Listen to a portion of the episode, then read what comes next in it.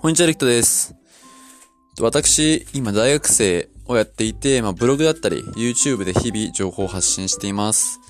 で、ブログっては、リクトブログっていうブログをやっていて、まあ、開始2ヶ月で1万 PV ですとか、まあ、先月の収益だと5722円でした。で、まあ、ブログ歴の方は4ヶ月ぐらいになります。で、また YouTube の方は、リクトのエンタメ部屋っていうものをやってまして、そこでは、まあ、エンタメ情報、まあ、漫画であったらアニメの感想考察だったり、おすすめ作品の紹介みたいなのをやってます。あ、で、ブログのジャンルとしましては、まあ、エンタメ系だったり、筋トレ、就活、また、こういったブログだったり YouTube の情報っていうのを発信しています。で、今回このリクトのビジネスラジオっていうものを開設したんですけれども、こちらでは、ブログだったり YouTube の、まあ、どうやったらうまくいくかみたいなですとか、まあ、運営状況、まあ、Twitter の情報を発信していこうと思います。よろしくお願いします。それではさようなら。